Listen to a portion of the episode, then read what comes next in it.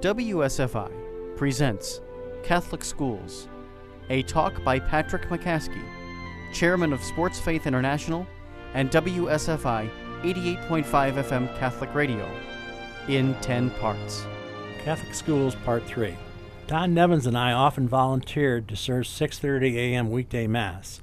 One morning I complained to Sister Amata about having to get up so early. She calmly explained that she woke up much earlier than I did. Later in the day, she gave me a copy of a book entitled Mangled Hands.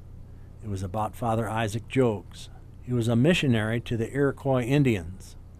They hacked off his thumbs with tomahawks, yet he continued to try to convert them to Christianity. I didn't complain anymore. We grew up about two miles from Maryville Academy, an orphanage in Des Plaines. When my parents' children were children, we had the mandate each Christmas of giving one of our gifts to Maryville. One Christmas, I received a new baseball glove. I wanted to give it to Maryville. My parents asked if I was sure I wanted to do that.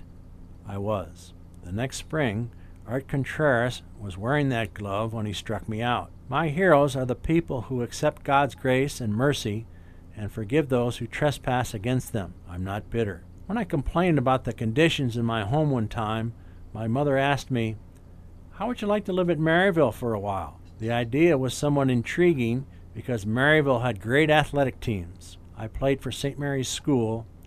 We never beat Maryville's A teams. I wanted my parents to adopt Art Contreras because I thought he would make St. Mary's much stronger athletically.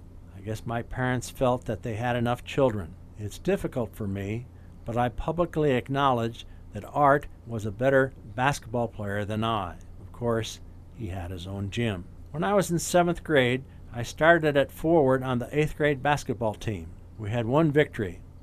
St. Joseph the Worker got way ahead and put in their second string. Before they could recover, we won 14 to 12.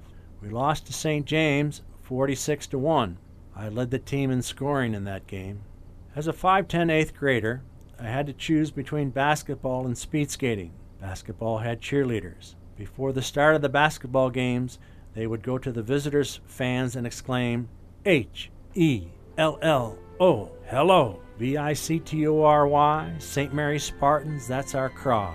La di da, our Spartans are the best. La di da, la di da, la di da, la di da. One, two, three, four, five, six, seven.